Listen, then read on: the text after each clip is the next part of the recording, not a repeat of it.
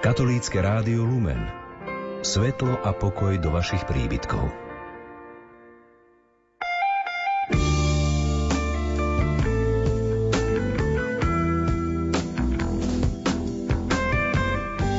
Príjemný sviatočný deň vám želáme z Košického štúdia Rádia Lumen. Mnohým z vás v tejto chvíli spríjemňuje deň šálka kávy. Kým sa však dostanú zrnka kávy z plantáži až do našich domácností, trvá to aj niekoľko mesiacov. Svojou prácou sa na zbere, distribúcii a pražení podieľa veľa pracovitých rúk. Nechajte sa v nasledujúcich minútach pozvať do jedinečného múzea kávy, ktoré sa nachádza v Oravskej obci Krušetnica. Našou sprievodkyňou bude lektorka Frederika Lučivňáková. Reláciu plnú voňavej kávovej vône pripravili zvukový majster Jaroslav Fabián, hudobná redaktorka redaktorka Diana Rauchová a redaktorka Mária Čigášová. Želáme vám príjemné počúvanie. Zastali už kolesá čarovného kočiara. Ulicou zas pôjdem sám, kviedou na plot na čmára. Dva maličké obláčky, biele ako soj, princeznú zo šľáčky a náš detský dvor.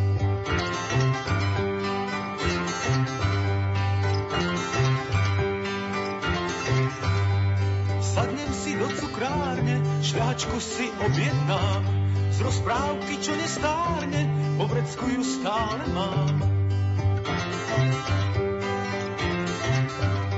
Princeznú zo šľačky, bielu ako soľ, dva maličké obláčky a náš detský dvor.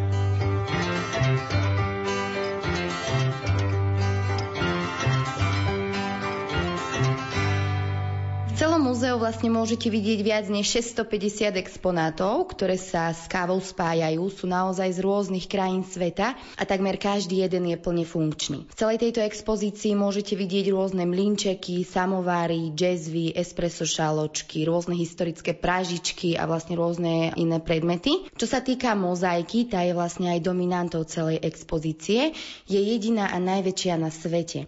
Jej rozloha je 107 m štvorcových a na stenách sú nalepené 4 milióny kávovníkových zrn, čo predstavuje viac než 400 kg kávy.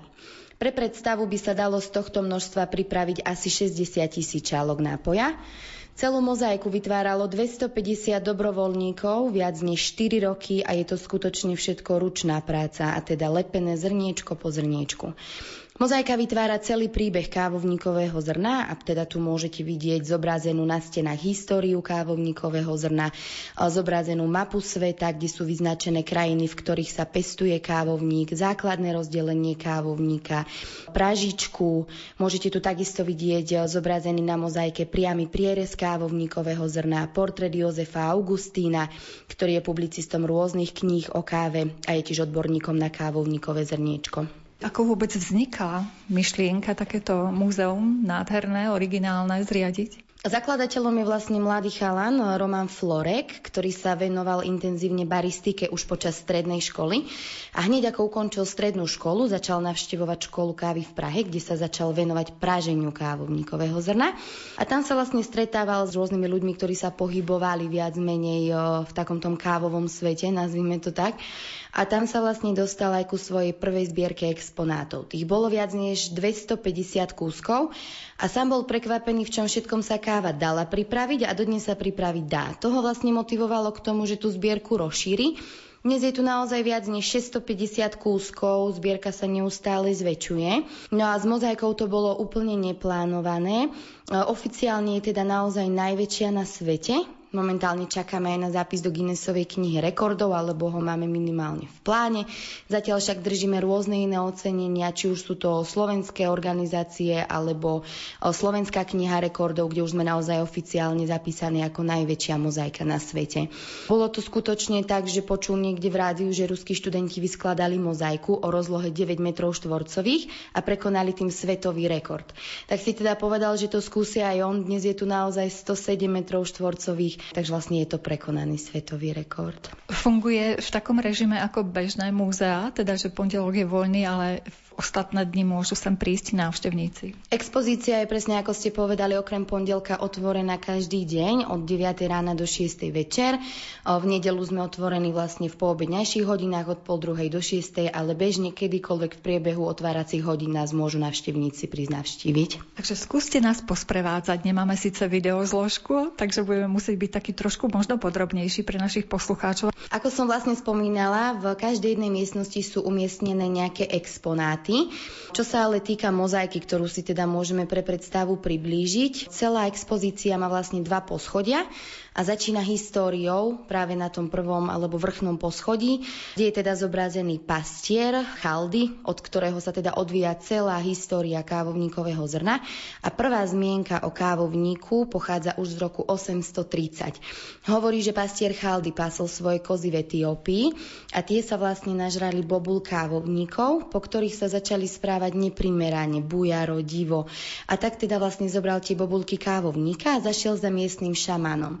Ten ich hodil do ohňa a z ohňa začala vychádzať nádherná vôňa.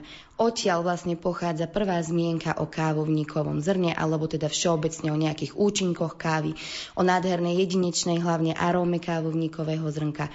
Takže odtiaľ sa vlastne všetko odvíja. Ďalej, čo sa týka mozaiky, sú zobrazené po stenách eh, takisto kríky kávovníkov pre predstavu, ako vyzerajú približne, či už sú to listy, kvety, plody kávovníka. Eh, je tu tiež zobrazená mapa sveta, ktorú som už spomínala. Eh, je vlastne rozdelená farebne a teda svetlejšie otiene práženia kávovníkového zrna zobrazujú krajiny, v ktorých sa kávovník pestuje. E, všeobecne pre predstavu v Európe nie je vôbec možné vypestovať kávovník, pretože kávovník je rastlina, ktorá naozaj potrebuje veľmi dobre tepelné podmienky, pričom teplota nesmie klesnúť pod 15 stupňov ani v noci. Zúsenou ločkou na nose a s celou dušou na ľade. Zúsenou ločkou na nose a s celou dušou na ľade. Čakám prídu Vianoce, čerešňa kvitne v záhrade. Čakám, kým prídu Vianoce, čerešňa kvitne v záhrade. Raz, dva, tri, dva, dva, tri na boso. Zdá sa, že bude štedrý deň. Raz, dva, tri, dva, dva, tri na boso. Zdá sa, že bude štedrý deň. Zmrzlina má tri kopčeky, na nos jej dáme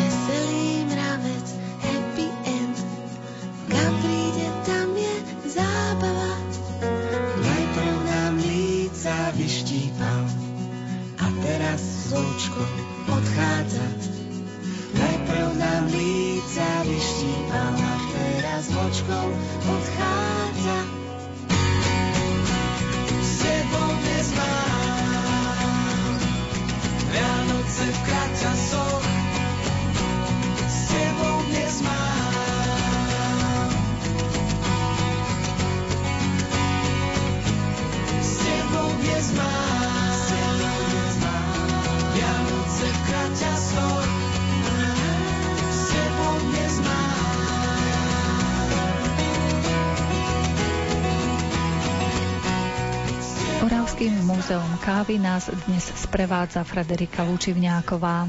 Keď už sme pri tom kávovníku, veľkou zaujímavosťou je, že najviac kofeínu obsahujú listy kávovníka, nie plody kávovníkov. Takže všeobecne plod ani zrniečko kávy nikdy neobsahuje také množstvo kofeínu ako práve listy tejto rastlinky.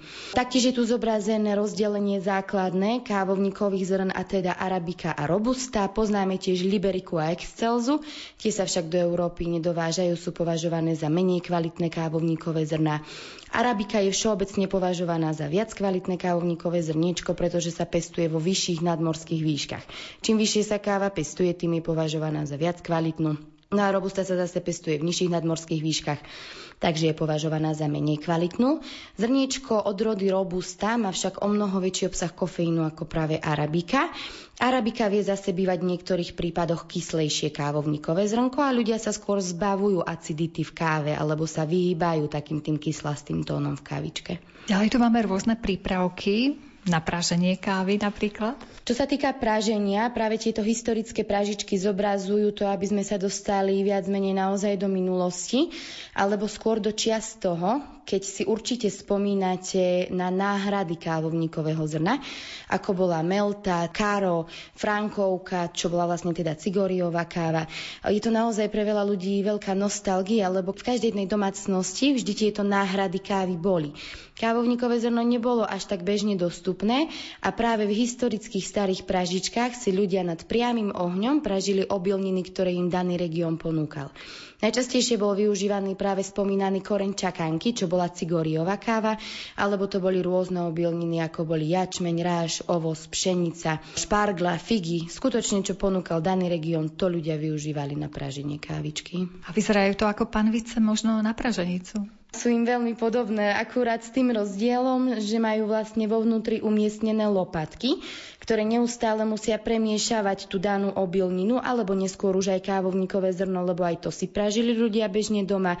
Vždy, ako ste teda povedala, nástrojoch podobných panvičkám, vždy nad priamým ohňom, aby teda naozaj bola stála teplota pri tom pražení, ale či už to bola obilnina alebo kávovníkové zrno, muselo sa neustále premiešavať, aby bolo upražené rovnomerne a aby sa nespálilo, čo je veľmi podobný proces pri dnešnom pražení. Takisto sa zrnko musí pravidelne premiešavať, stále premiešavať a rovnomerne premiešavať. Máte tu aj nejaké exponáty z tých začiatkov praženia kávy, treba vo svete alebo na Slovensku? Sú to najmä tieto historické pražičky, ktoré tu máme napríklad dovezené aj z Etiópie. Sú to aj pražičky, ktoré majú naozaj viac než 200 rokov, takže sú to dosť historické kúsky. Takže držíme áno aj vlastne takéto staršie exponáty. Keď sme už pri tých pražičkách, ako sa má ideálne to zrno spražiť? Poznáme také základné stupne praženia, je to svetlé praženie, médium a tmavé práve práženie. Ovplyvňujeme tým veľmi chuť kávovníkového zrna. Pri svetlom prážení si káva ešte drží aciditu, a teda citrusové tóny. Pokiaľ už sme na stupni médium, môžeme v káve cítiť jemnejšie tóny, ako je čokoládka, oriešok, karamel, takže sladkastý nádych. Čím vyššie pražíme kávovníkové zrnko, káva je horkejšia. Podstatou dobrej kávy však nie je horkosť, takže väčšinou na taký ten úplne najvyšší stupeň málo ktorý pražiar kávičku práži. Optimálna teplota pri prážení kávovníkového zrna je 180 až 250 stupňov v čase 25 až 30 minút. Záleží však od hustoty kávovníkového zrna, pri akej teplote a ako dlho budeme kávovníkové zrno pražiť. Môžete to vlastne vidieť pekne rozdelené aj na mozaike, ktorá nie je nejakým spôsobom prifarbovaná. Je to úplne prirodzený proces proces kávovníkového zrna, a teda od surového zeleného zrna cez stredný stupeň práženia až po ten najtmavší, ktorý už konzumujeme. Máme možnosť vidieť tú mozaiku, že ten podklad je taký svetlunko hnedý. Určite áno, je to pekne vlastne rozlíšené. Často dostávame túto otázku, či sú nejakým spôsobom zrnka naozaj prifarbené, ale nie, nie sú. Je to úplne prirodzený proces kávovníkového zrna, pričom z krajín, v ktorých sa kávovník pestuje, prichádza zrnko vždy v zelenom a teda surovom stave. Následne si ho vlastne každá pražiaren spoločnosť, alebo teda sám pražiar praží tak, ako to jemu vyhovuje, alebo aký tón, akú chuť chce tomu kávovníkovému zrniečku dať. Je to naozaj veľmi dôležité, pretože to zrnko musí prechádzať celým procesom praženia na to, aby získalo svoje typické arómy a takisto chute. Zrnko v surovom stave nemá vôňu ani chuť. Každé jedno zrniečko sa skladá z dreva a z oleja. Olej je ukrytý vo vnútri a drevo ho na povrchu chráni. My vlastne potrebujeme procesom praženia vytiahnutie aromatické oleje a takisto tie jedinečné chute kávovníkového zrna a vlastne inak ako pražením to nevieme vytiahnuť z toho surového zrniečka. Preto musí prechádzať celou tou tepelnou úpravou a teda tým pražením. Přítel snídá sedm kremrolí a když je spořádá, dá si repete cukrlátko.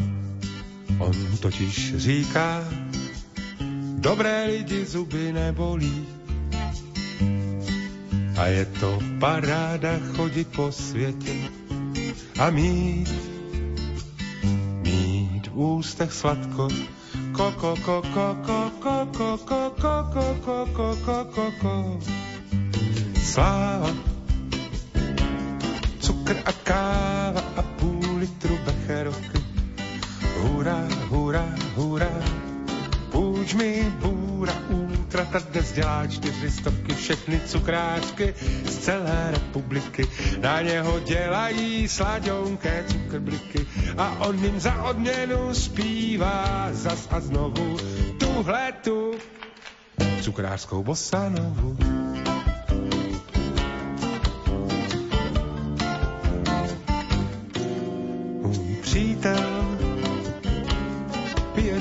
Z besinek. Říká, že nad ním není, že je glukózní, famózní, monstrózní, jak si taky dám. Koukej, jak mu roste oblast budoucích maminek. A já mám podezření, že se zakulatí jako míč a až ho někdo kopne, odkutálí se mi pryč. A já zůstanu sám, úplně sám. Sláva, cukr a káva a půl litru becherovky. Hurá, hurá, hurá, půjč mi bůra, útrata dnes dělá čtyři stovky, všechny cukráčky z celé republiky. Na něho dělají slaďonké cukrbliky a on jim za odměnu zpívá zas a znovu tuhle tu cukrářskou bosanovu. Vy ste spomenuli, že niektoré zrniečka sú viac také hutnejšie, ako hustejšie a niektoré menej? Určite áno, záleží to od odrody kávovníkového zrna, tiež od druhu a hlavne od krajiny, v ktorej sa kávovník pestuje. Takže je to dosť individuálne, pretože každá krajina ponúka iné kávovníkové zrno, líšia sa veľkosťou, líšia sa tvarom a teda sa líšia aj tou spomínanou hustotou. Ďalej tu máme rôzne drviče alebo mlinčeky, teda na tie kávové zrná. V každej jednej domácnosti v minulosti určite sa mlinček nachádzal, pretože keď už aj bolo kávovníkové zrno dostupné, nikdy nebolo mleté. Určite si spomínate, že vôňou obchodu bola vždy vôňa kávy, lebo v každom jednom obchode ten mlinček bol.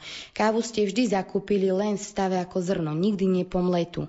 Takže práve preto aj v každej domácnosti vždy boli mlinčeky. Tu môžete vidieť nástené mlinčeky, rôzne drevené mlinčeky, keramické mlinčeky. Skutočne tá história bola v každej jednej domácnosti, alebo teda tá tradícia zachovaná, že sa vždy mlelo zrniečko čerstvo. Je to veľmi dôležité, aby sa zrniečko mlelo čerstvo a to práve preto, že procesom mletia vychádza na povrch už ten spomínaný olej. A prvá oxidácia oleja nastáva už po 15 minútach od mletia. Zrniečko síce nestratí na hodnote, ale stratí vôňu a stratí chuť. Podstatou ale kávy je práve tá aróma a tá chuť, ktorú my nesmieme stratiť. A práve tým, že to zrniečko je dlhšie pomleté a stojí na vzduchu, stráca tie svoje typické arómy. Čiže preto je najlepšie pomlieť tie zrná tesne pred prípravou? Jednoznačne, ako som spomínala, už po 15 minútach nastáva prvá oxidácia, takže je najlepšie kávu pomlieť a do 15 minút ju určite pripraviť a teda spotrebovať, aby nestratila žiadnu arómu. A existuje ideálny postup prípravy kávy? Je to veľmi individuálne, pretože každý človek si vie nájsť ten svoj spôsob prípravy kávy. Dnes máme na trhu dostupné rôzne presostroje, moka konvy, Možno si niektorí spomínajú ešte aj na staré koťoga, alebo si dodnes pripravujú kávu v džezve, čo je viac než 300-ročný turecký vynález, ale dodnes považovaný za najzdravší spôsob prípravy kávy. Keď už sa ale máme baviť o príprave, určite by som rozobrala spôsob prípravy, ktorý využíva 90% ľudí, a to je určite klasická zalievaná káva, pri ktorej si takisto treba dať veľký pozor na to, ako ju pripravíme, lebo takmer 90% ľudí ju naozaj pije, ale takmer nikto si ju nepripravuje správne, lebo väčšina z tých ľudí si necháva tú usadeninu na spodu tej šálky, až kým tú kávu nedopijú celú. Spomínali sme však pri zrniečku, že je tam olej a drevo. To drevo, keď sa začne luhovať, tak reálne škodí nášmu organizmu. Zaťažuje tráviaci systém, spôsobuje bolesti žalúdka, bolesti hlavy a rôzne iné. A tohto dreva sa my musíme zbaviť. Drevo sa luhuje už po dvoch až troch minútach od zaliatia kávovníkového zrniečka horúcou vodou. Treba si tiež dať pozor na teplotu vody. Nikdy nezalievame kávu 100 stupňovou vodou. Najlepšie je vždy do 93 stupňov od 80 do 93. Nikdy nie 100 stupňová voda, lebo 100 stupňová voda prepaľuje kávovníkové zrno a zase nám tam bude vadiť výrazná horkosť v káve. Takže treba si dať pozor aj na teplotu vody, ale určite sa tej usadeniny musíme po dvoch až troch minútach od luhovania zbaviť. A to úplne jednoducho, buď si prelejeme kávu do inej šálky, alebo si ju prelejeme cez sitko, aby sme sa jednoducho zbavili tej usadeniny. Je to naozaj veľmi dôležité. Pre predstavu je fajn si to aspoň skúsiť. Urobiť do jednej šálky tak, ako tú kávu pijeme roky, rokuce a do druhej šálky si ju pripraviť správne. Uvidíme obrovský rozdiel v tej chuti kávy a ja teda si myslím, že zaručenie väčšie percento ľudí si vyberie ten zdravší spôsob prípravy kávy ako ten, ktorý naozaj poznáme. Niektorí si zvyknú pridať nejaké mlieko, cukor. Vy to odporúčate? Čo sa týka cukru, je to naozaj skôr vecou názoru. Ide skôr o to, že čo sa týka tejto pochutiny, ako je cukor, musíme si pri nej uvedomiť to, že ona vyťahuje aciditu z kávovníkového zrna a potláča horkosť. To znamená, že keď si pripravím kávu a ochutnám ju ešte bez cukru, nemusím v nej cítiť žiaden tón citrusu. Ako náhle do nej ale pridám cukor, ten cukor naozaj vyťahne reálne aciditu z kávovníkového zrniečka, toto si musíme uvedomiť. Čo sa týka mlieka, už stará turecká džezva sa pripravovala tak, že sa zrniečko kávy pomlelo a zalialo sa ťavým mliekom. Táto stará džezva vlastne pochádza z Egypta a vtedy bol naozaj nedostatok tekutín, tak ľudia využívali ťavie mlieko na to, aby vlastne zaliali tú kávu a takto si ju pripravovali vždy v horúcom piesku, ale už vtedy to mliečko využívali v kombinácii s kávou. Pokiaľ by sme sa bavili o kombinácii káva-mlieko, je skôr diskutabilné, ako zohriať mlieko, pretože mlieko môžeme vždy zohriať len do 60 stupňov, lebo ak zohrieme mlieko na viac ako 60 stupňov, už nám skôr škodí mlieko ako kombinácia káva s mliekom. Dnes si ale ľudia bežne pripravujú kapučino, latte, kde vždycky je kombinácia káva s mliekom. Pokiaľ to niekomu vyhovuje, je to úplne, úplne v poriadku. Ja osobne tvrdím, nech každý pije to, čo mu chutí, ale nech si to pripraví zdravo a vtedy je to úplne v poriadku.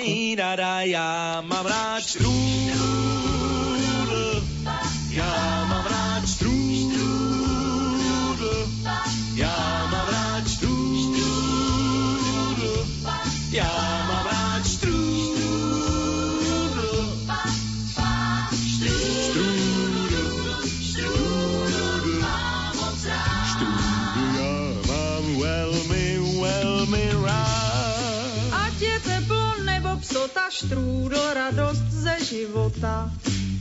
Dává jako žádný jiný štrůdlu se zbíhají mysliny. Když ho sním, tak hned rázně měním slova v činy a chuť mám dělat sto pičiny. Štrůdl to je moje hobby, žebříček mých hodnot zdobí. Štrůdl ten mě prostě baví. Je to dobrý kamarád a léčí všechny zasmušilé stavy. Štrůdl to je umění a všeho nejnevyřešitelnějšího je řešení. A když mi svojí vůni volá a dělám, co dělám, nikdy neodolám jeho vábení. Štrůdl to je živá voda, kdo ho nezná, jeho škoda. Hned mě má ten, kdo štrůdl mi podá. Ve mně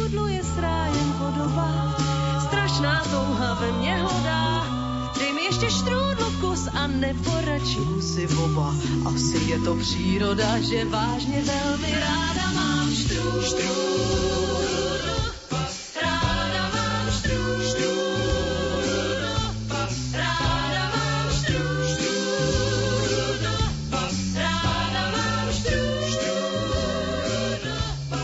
Vráťme sa k tým mlinčekom. Aký najstarší tu máte napríklad? Máme tu mlinček, ktorý má viac než 200 rokov, pochádza taktiež z Etiópie. Mlinček je plne železný, čo znamená, že tam nie je zakomponované ani drevo, ani keramika, ani žiaden iný materiál. Je to čisto železný mlinček a má viac než 200 rokov.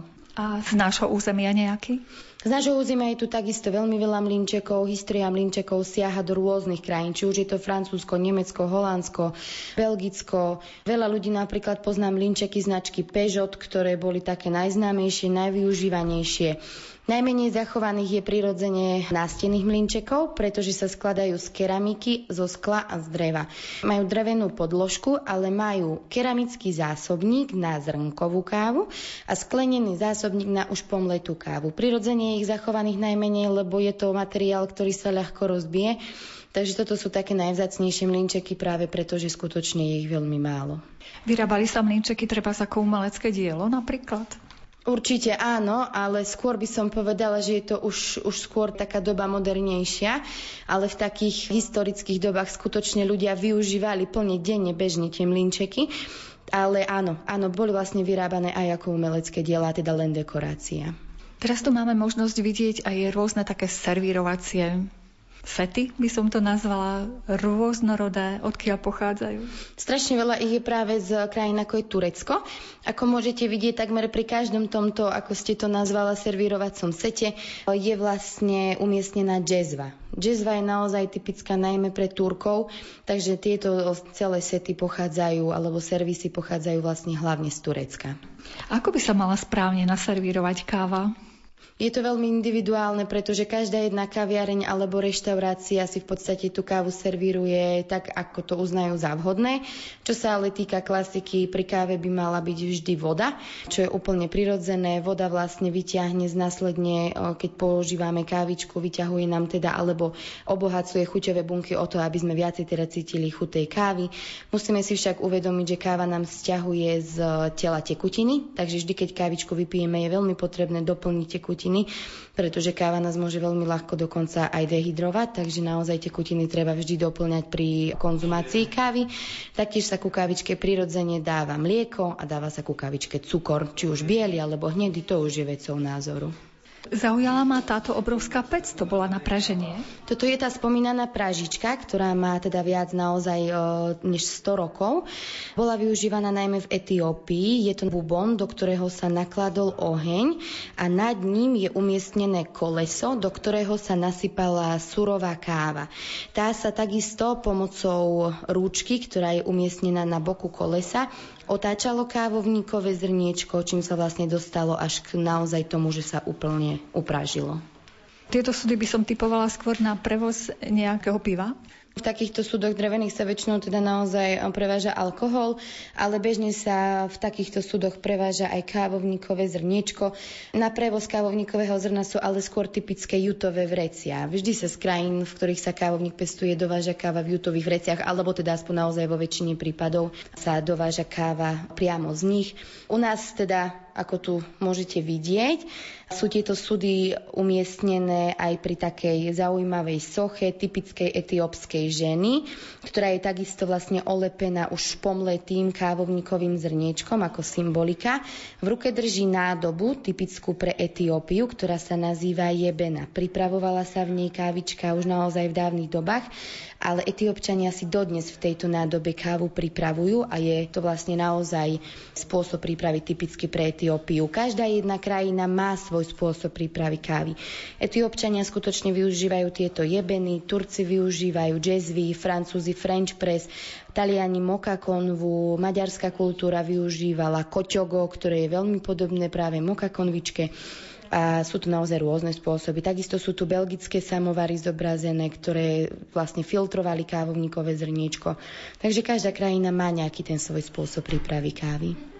Vidím, že aj svietnik sa dá zo zrn urobiť. Určite dá sa vymyslieť hocičo. Keď sa dala vymyslieť najväčšia mozaika na svete, tak je určite reálne vyrobiť rôzne iné predmety. Hovoríme predovšetkým o pomletom zrniečku, o vyluhovaní teda tej kávy. Viem, že teraz sa pijú aj rôzne instantné kávy. Patrí to vôbec do tohto kultu?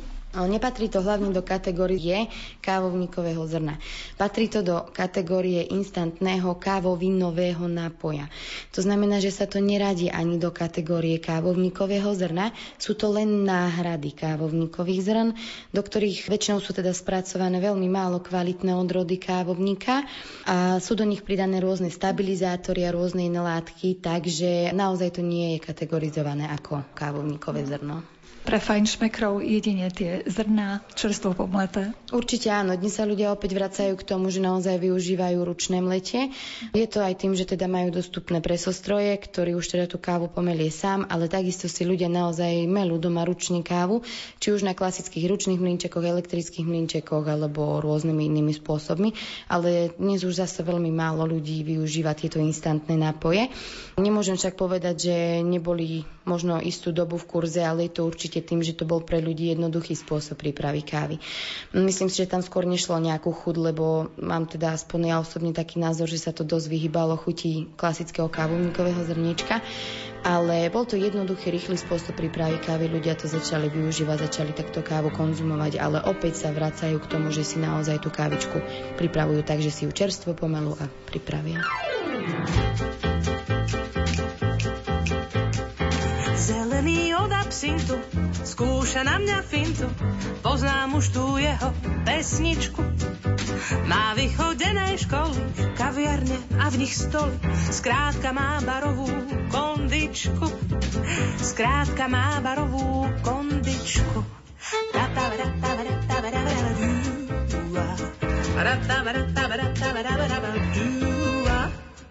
má v rohu starý klavír a hneď mi fešne zdraví. Poznám už tie jeho stupnice, kým mi prinesú late, hrápiate cez deviate a pošle boštek z dymu na líce. A pošle boštek z dymu na líce. Z kaviarne a dnes aj tak išiel sám. Má krídla Ikara, zhorí na cigarách. Z kaviarne slávy a až Boh vie kam. Práve on bol prvý muž, ktorý nezotrel mi rúž. Kradol iba pohľad na pery.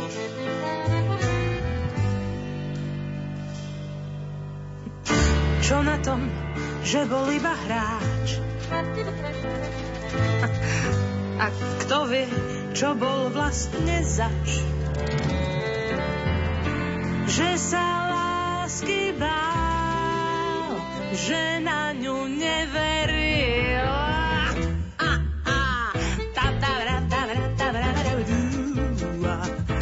Zaujímavosti o káve, jej pestovaní, distribúcii a príprave má pre nás lektorka Múzea kávy z Oravskej obce Krušetnica Frederika Lučivňáková. Cibetka je kunovitá šelma, ktorá sa živí plodmi kávovníkov. Tieto plody následne prechádzajú jej tráviacim traktom a z trusu týchto zvieratiek sa spracúva údajne najkvalitnejšie, ale hlavne najdrahšie kávovníkové zrno na svete, Hovorí sa teda, že cibetka má v žalúdku zvláštnu kyselinu, ktorá dodáva týmto plodom kávovníka inú chuť. Tým je vlastne výnimočné toto zvieratko, potom vlastne zberači v pralese zberajú jej trus, vyskytuje sa najmä v oblastiach Ázie a tam teda naozaj títo zberači reálne zberajú trus týchto zvieratiek a potom sa spracováva z toho kávovníkové zrniečko. Tiež je vlastne cibetka zobrazená na našej mozaike. Na mozaike je zobrazený aj tiež vlastne už spomínaný portrét pána Jozefa Augustína a ten je, ako som už hovorila, najväčší odborník na kávovníkové zrniečko. Venuje sa tomu veľmi intenzívne a publikuje aj knihy o káve. A táto fotografia predstavuje koho? Je tam vlastne zobrazená typická etiópska žena, ktorá práži kávovníkové zrno na panvičke, ktoré sme už teda spomínali. Etiópia dodnes funguje takýmto spôsobom v niektorých oblastiach, že si naozaj surové kávovníkové zrno práži pražia na panviciach nad priamým ohňom, ako môžete vidieť na obraze, ktorý je tu zobrazený. A to si pražia pre svoju spotrebu? Jednoznačne len pre svoju spotrebu, pretože tieto panvice naozaj nie sú také veľké, aby to mohli nejakým spôsobom niekde distribuovať. Pražia to pre vlastnú spotrebu, alebo častokrát v dovolenkových destináciách aj na ukážku pred e, vlastne ľuďmi, ktorí teda navštevujú tieto miesta, tak e, často pražia priamo pred návštevníkmi kávovníkové zrno čerstvo a potom ho vlastne aj pripravujú typickým spôsobom. Koľko vlastne mozaik tu máte? Pozerám, čo ste na to mozaik.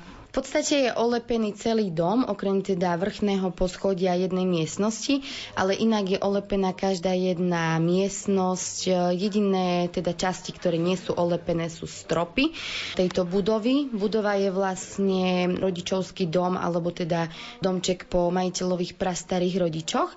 Takže je to takto využitý priestor, že sú vlastne steny všetky olepené kávovníkovým zrnom, okrem teda, ako som spomínala, stropov. My sa tu nachádzame pri nejakých zrniečkach. To sú aké? Niektoré sú také svetlunké, sú to vlastne zrnka už spomínanej cibetkovej kávy, pri ktorej sa momentálne nachádzame.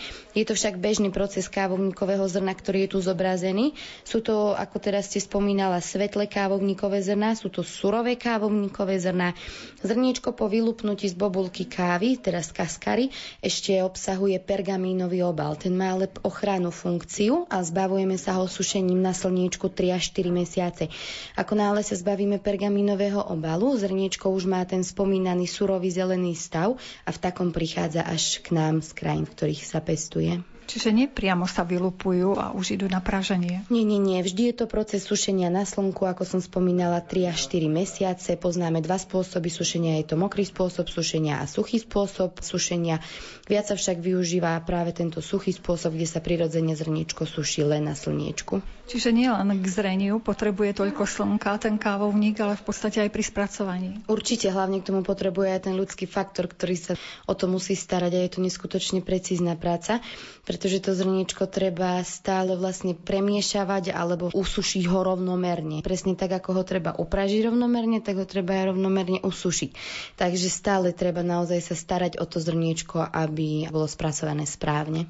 Možno až teraz naši poslucháči, keď budú piť kávu, po tom, čo ste povedali, si uvedomia, koľko práce je za tými zrnami. My si často neuvedomujeme, akou dlhou cestou musí prejsť to zrnko kávy, až kým sa k nám dostane. Už len tým, že pri niektorých plantážach je to skutočne dodnes ručný zber, kde funguje vlastne fair trade a teda naozaj sa podporuje práve ten človek, ktorý skutočne vykonáva ten ručný zber. Takže áno, naozaj je to veľmi precízna práca, keď si uvedomíme, že jedna bobulka kávy obsahuje väčšinou dve zrniečka. Sú aj bobulky, ktoré obsahujú len jedno zrnko kávy. Z tých sa však spracúva špeciálna perlová káva, nazývaná tiež karakolio. Nie je ale považovaná za až tak kvalitnú a sú to naozaj ojedinelé prípady, kedy plod obsahuje len jedno zrniečko. Väčšinou naozaj obsahuje dve zrnka kávy, ktoré sú k sebe vlastne otočené a vytvárajú takú guličku. To sa následne musí teda, ako som spomínala, 3 až 4 mesiace sušiť a až potom tá káva prichádza k nám. Čiže u nás by vôbec nebolo možné vypestovať nejakú kávu? Nie je to reálne už len tými tepelnými podmienkami, že skutočne tá teplota nesmie klesnúť pod 15 stupňov. Kávovník tiež potrebuje veľmi dobrú vlhkosť a potrebuje veľmi vysoké pH pôdy. Takže nie, v Európe nie je reálne vypestovať kávovník tak, aby sme naozaj mohli z neho vytvoriť aj niekoľko dávok alebo spotrebovať niekoľko dávok kávy. Šálku čaj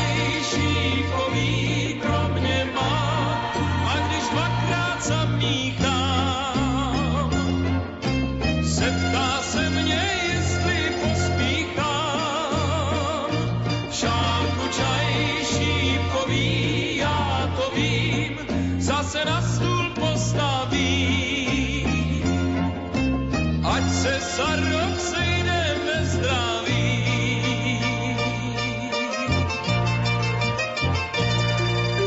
Koukám, jaký vlasy šednou, jaký zvolna vrásek přibývá. Přibývá. Kež se aspoň na chviličku zastaví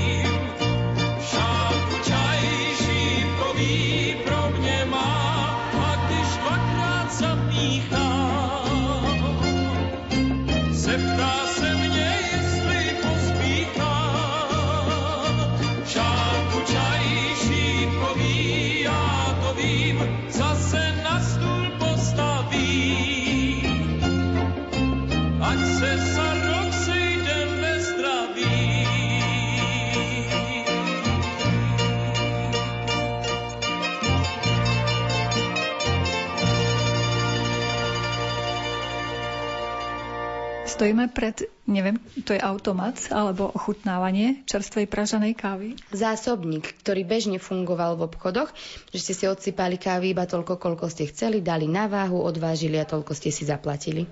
To bolo aj v našich slovenských obchodoch? Jednoznačne, ako môžete vidieť, aj tento zásobník má na sebe vlastne nápis čerstvá pražená káva, ktorý je naozaj vlastne napísaný v slovenčine. Ako prvý zásobníky začal využívať Julius Meinl, ktorý bol vlastne aj pražiar kávovníkového zrna a on ako prvý začal využívať tieto zásobníky. Sú tu označenia 4, 5, 6, to je veľkosť zrna, alebo čo to znamená? Bolo to skôr poradové číslo, v ktorom bolo umiestnené to kávovníkové zrniečko. Toto sú vlastne, je to len taký, môžete vy vlastne útržok, že 4, 5, 6, ale boli vždy číslované od jednotky, takže tieto čísla len označujú poradie, v ktorom je uložené kávovníkové zrno. Súčasťou expozícií sú vlastne aj staré cigarety. Máme možno zaspomínať, možno ešte naši rodičia na detvu, Bystricu, Partizánku. Stojíme vlastne naozaj pri takej nostalgickej skrinke, kde sú zobrazené nielen náhrady kávovníkového zrna, a to teda už spomínané karo alebo melta, ale tiež prvá pražená káva v typickej plechovej nádobe, na ktorú si určite veľa z vás spomína. Cena tejto kávy bola vlastne 21 korún českých, čo je na tejto plechovke označené. Mala objem, alebo teda obsah 100 gramov. No a k tomu tiež máme vlastne vystavené vo vitrinke staré kakauko, na ktoré si takisto mnohí z vás určite spomínajú. No ale tiež aj spomínané staré cigarety alebo tabak, ako bol Taras Bulba, Nová zmes, čo sa týka cigariet, Zory, Partizánky, Detvy, Bystrice, pričom je to naozaj nielen kus histórie, ale určite každému fajčiarovi teda patrí tá cigaretka ku kávičke. Čiže tí, ktorí sú takí nostalgici, nech sa páči k tejto vitríne. Určite každý jeden z návštevníkov sa pri nej zastaví a veľmi nás teší, keď skutočne si zaspomínajú práve pri tejto vitrínke, či už ako nádobky u starých rodičov, alebo aj doma niektorí ešte majú tieto nádoby. Takže určite je to kus histórie.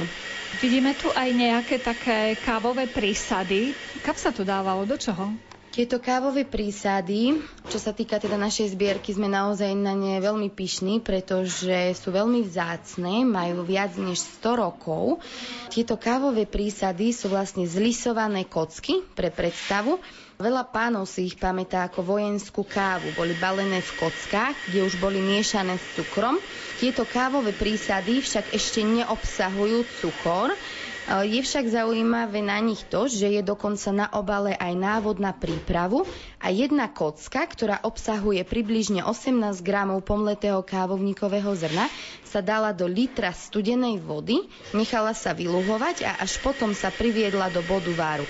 Čo je naozaj veľmi zaujímavé pri spracovaní práve týchto zlisovaných kávovníkových zrn už pomletých. A používal to kto? Väčšinou sa teda dovážala vojakom podľa informácií, ale konkrétne tieto kúsky, ktoré máme my v expozícii, sa už využívali aj v domácnostiach. Nie však bežne, lebo to bolo za jedno drahé a za druhé to ľudia teda ako nemohli dovoliť, ale väčšinou podľa teda informácií sa táto káva dovážala vojakom, lebo sa teda hovorilo, že má povzbudivé účinky a teda sa dovážala práve takto. Vidím, že súčasťou vašej expozície je krásna lopatka s metličkou, ja neviem, možno aj strieborné sú.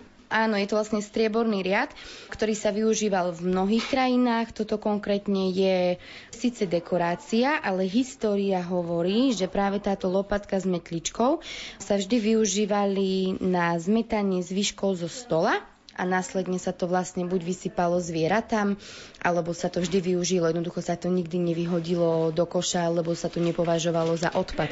A práve preto je tento riad strieborný.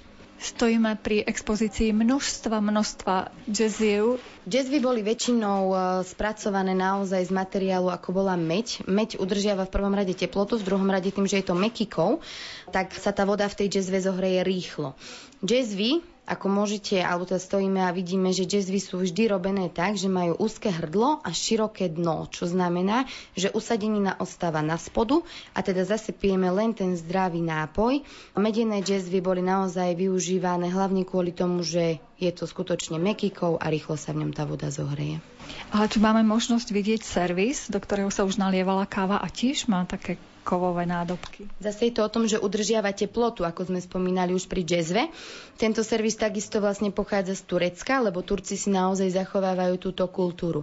Konkrétne šaločky, pri ktorých stojíme, sú naozaj veľmi malé. Je to klasický objem malého espressa, čo je väčšinou od 25 do 30 ml pri konkrétne týchto tureckých e, šáločkách. Turci nikdy nepijú väčšiu kávu, pijú naozaj len takéto maličké kávy, ktoré sú ale veľmi silným nápojom.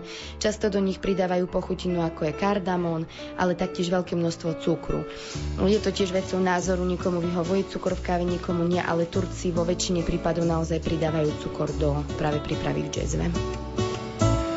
Na okná nakreslím sto kvetov mrazivých, ty k plátnu priložíš prstov pár, kým ťa mráz pošteklí z výkladov od ľudí ich za úsmev pod kabát vráti.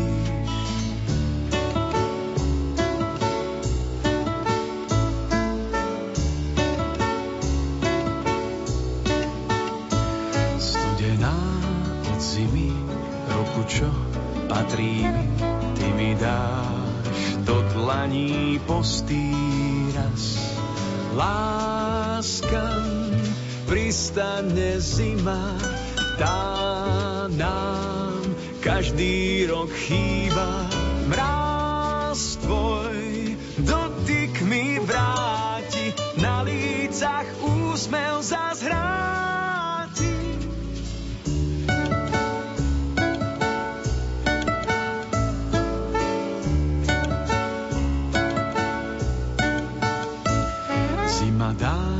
do dlaní horúce gaštany, za ústa pohladí čaj či grok.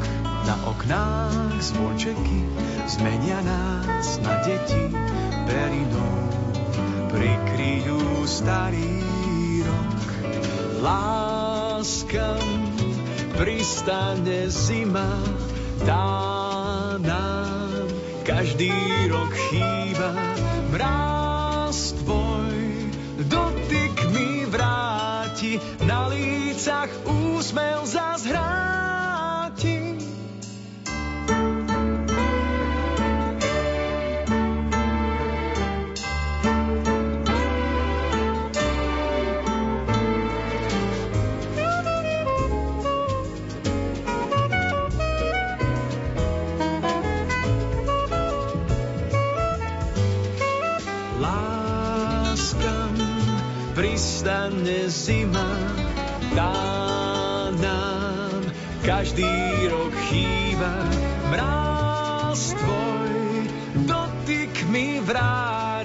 Na lícach úsmev zazhráti.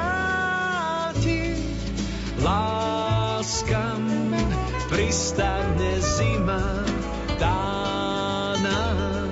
každý Rozdielný druh kávy sa používa na kávu, ktorá je taká koncentrovaná a teda len v maličkých nádobkách sa podáva, alebo také tie väčšie objemy? Nezáleží teraz od veľkosti prípravy, ale záleží od spôsobu prípravy. To znamená, že jazzva je jediný spôsob prípravy kávy, kde sa kávovníkové zrno melie na úplný prach. 60% chutí kávy ovplyvňuje práve hrúbka mletia kávovníkového zrna a jazzva je naozaj jediný spôsob, kde zrnko musí byť pomleté na prach a to preto, aby ostala tá usadenina všetka na spodu, tak ako som už vlastne spomínala. Ideálne na jazzvu je využívať svetlejšie praženie, tým, že sa e, vlastne jazzva pripravuje nad priamým ohňom, to zrnko sa vie ešte dopražiť samej. Takže preto je vhodné využívať svetlejší spôsob praženia na prípravu kávy v jazzve. O čo závisí, že či to namelieme na jemnúčko, alebo teda na drsnejšie tie zrnka? Vždy je to práve ten spôsob prípravy. Čím kávu melieme jemnejšie, tým je káva výraznejšia. Čím ju melieme hrubšie, tým je káva jemnejšia. Sú však spôsoby prípravy, kde musíme využívať hrubšie mletie. Ako je napríklad French press, typicky už sme spomínali pre francúzsku kultúru. Taktiež pokiaľ dávame alebo pripravujeme kávu cez filter, je vhodné pomlieť ju na hrubšie. Keď ju pomelieme na hrubšie, vyťahneme vlastne pri takýchto spôsoboch spôsoboch pripraví viacej toho oleja, lebo ho vyťahujeme pomaly. Pri klasickom French prese vytvárame podtlak rukou. To znamená, že my sami pretlačíme to kávovníkové zrno a tým pádom ho melieme na hrubšie, aby sme vyťahli z neho viacej oleja.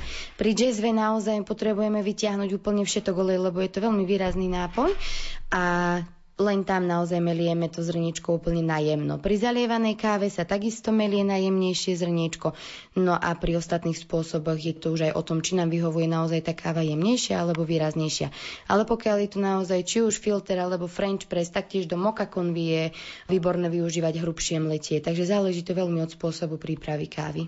Rozprávali sme o tom, že ku káve sa môže podávať mlieko alebo aj cukor. Čo ešte zvyknú fajnšmekry pridať ku káve? Pri spomínanej tureckej káve sa často pridáva napríklad e, už spomínaný kardamon. To je naozaj taká pochutina, ktorá sa do kávy dáva. Dnes však ľudia radi experimentujú. To znamená, že sa vytvárajú rôzne chute kávovníkového zrna. My osobne sme mali napríklad taktiež v ponuke zvláštnu kombináciu chutí, čo bola uhorková káva. Bol to vlastne majiteľov nápad, ktorý vytvoril takýto spôsob prípravy kávy, kde vlastne kávičku pripravoval cez belgický samovár, čo je takisto veľmi špecifický spôsob prípravy kávy. A ako pochutinu do tohto nápoja pridal vlastne uhorkovú šťavu, čo dalo tejto káve úplne zvláštnu chuť. Takže je to naozaj rôzne, ako ľudia kombinujú kávy. Taktiež pri spôsoboch prípravy, ako je napríklad latte, čo je kombinácia káva mlieko, si ľudia pridávajú vanilku, karamel. Dá sa kombinovať káva s rôznymi príchuťami. Je to naozaj len vecou názoru a chuti. Tu máme možnosť vidieť celú sadu takú hliníkovú malinku, to je turistická? Áno, toto konkrétne je turistická sada, ktorú naozaj ľudia väčšinou využívali, keď si kávu pripravovali niekde na túre. Stojíme vlastne pri nádobkách, kde je nádobka osobitná na cukor, na kávu. Môžeme vlastne vidieť pri tom šáločku, hliníkovú naberačku na kávu. Takisto je vidieť, že má obsah od 7 do 12 gramov, takže je to taký optimálny pomer kávovníkového zrnka. Bolo to vždy všetko pekne zabalené v jednej nádobke, nazvime nazvime to taký menší kufrík, do ktorého si vlastne vedeli ľudia zbaliť túto kávu. Je k tomu taktiež samovar, pri ktorom tiež stojíme, veľmi podobný koťogu, kde taktiež funguje báza pod tlaku, zo spodu si vytvorili priamy oheň. Buď teda využívali často aj olej, v ktorom bol iba knôt a takto vlastne vytvárali oheň. No a bol tam taktiež filtrik, nádobku pekne uzavreli a kavičku si pripravili aj na túre. Čiže také povzbudenie mohli mať aj vlastne pri pešej túre niekde na kopec. Určite áno. Mňa osobne táto pražička, ktorú tu máte, prekvapila svojou veľkosťou. Stojíme pri plne funkčnej prážičke, ktorú však z hygienických dôvodov nesmieme využívať. V expozícii sa však nachádza na ukážku pre návštevníkov. Prážička sa skladá z klasického bubna, do ktorého nasypeme kávovníkové zrniečko. Prážime ho už pri spomínaných 180 až 250 stupňoch 25 až 30 minút. Musíme intenzívne sledovať arómu pomocou odmerky. Keď sledujeme arómu kávovníkového zrna, vždy musíme vybrať malú časť kávy, ktorú prážime a nechať ju vychladiť, pretože káva má úplne inú arómu, keď je rozhorúčená, ako keď je vychladená. Na bubne tejto prážičky máme aj sklíčko, pomocou ktorého sledujeme farbu kávovníkového zrnka a teda pražiar uzná, či už je kávovníkové zrnko upražené alebo ho bude prážiť ešte dlhšie. Následne po tom, ako uzná za vhodné, že zrnko už uprážené je, vysype sa do ďalšieho bubna, ktorý sa nachádza už na spodu celého tohto stroja, kde sa vysype uprážené kávovníkové zrno a musí sa pomocou dvoch lopát veľmi rýchlo zachladiť, pričom zo spodu mu ešte ventilátor dáva vzduch, aby bolo zrničko zachladené rýchlo. Pri objeme napríklad 15 kg potrebujeme kávu naozaj veľmi rýchlo zachladiť, lebo prirodzene sa drevo spáli a tak sa spáli aj kávovníkové zrno. Takže naozaj veľmi dôležité, aby sme rýchlo zachladili kávovníkové zrniečko. Táto pražička to je z posledných rokov, či je to niečo veľmi historické? Nie je to historická pražička, takéto pražičky sa využívajú bežne, aj keď samozrejme sú na trhu už aj modernejšie stroje, toto je však plne funkčný, bežne využívaný stroj, ktorý teda my konkrétne nevyužívame, ale bežne sa používajú takéto stroje na praženie kávy. V tom bubne sa to premiešava nejako? Samozrejme sú tam takisto umiestnené lopaty, ktoré vlastne drží stredová os a tie premiešavajú rovnomerne kávovníkové zrno, presne ako pri tých spomínaných ručných pražičkách, ktoré ľudia využívali. Rovnako funguje aj táto veľká pražička, kde sú lopaty, ktoré neustále premiešavajú kávovníkové zrno. Do spodu sú plynové horáky na tejto konkrétne, ktoré udržiavajú stálu teplotu v celom bubne. Poď.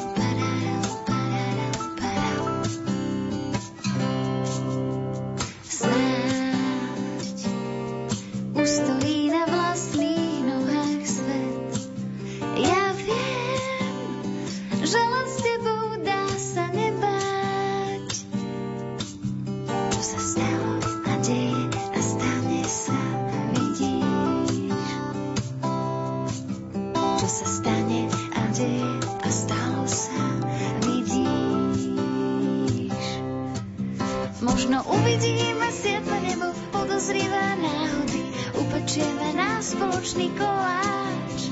V lesnej tráve uvidíme mravce zbierať jahody, zasadíme smiešne modrý kvet. Možno uvidíme siedme nebo, podozrivé náhody, upečieme na spoločný koláč. Uvidíme siedme nebo, podozrivé náhody, upečieme na spoločný koláč. V lesnej tráve uvidíme mravce zbierať jahody, Relácia sa priblížila k záveru. Veríme, že vám pri jej počúvaní rozvoniavala čerstvo pripravená sviatočná šálka kávy.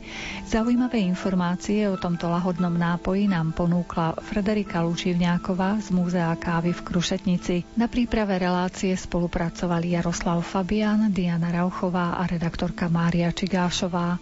Ďakujeme vám za pozornosť a želáme vám pekný sviatočný deň.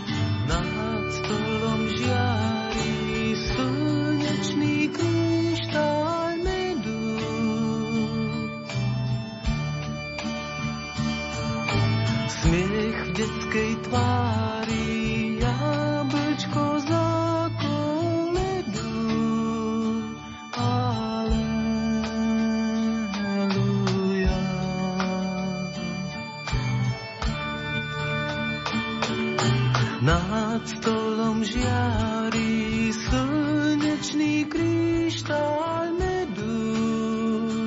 Mm. Smiech v detskej tvári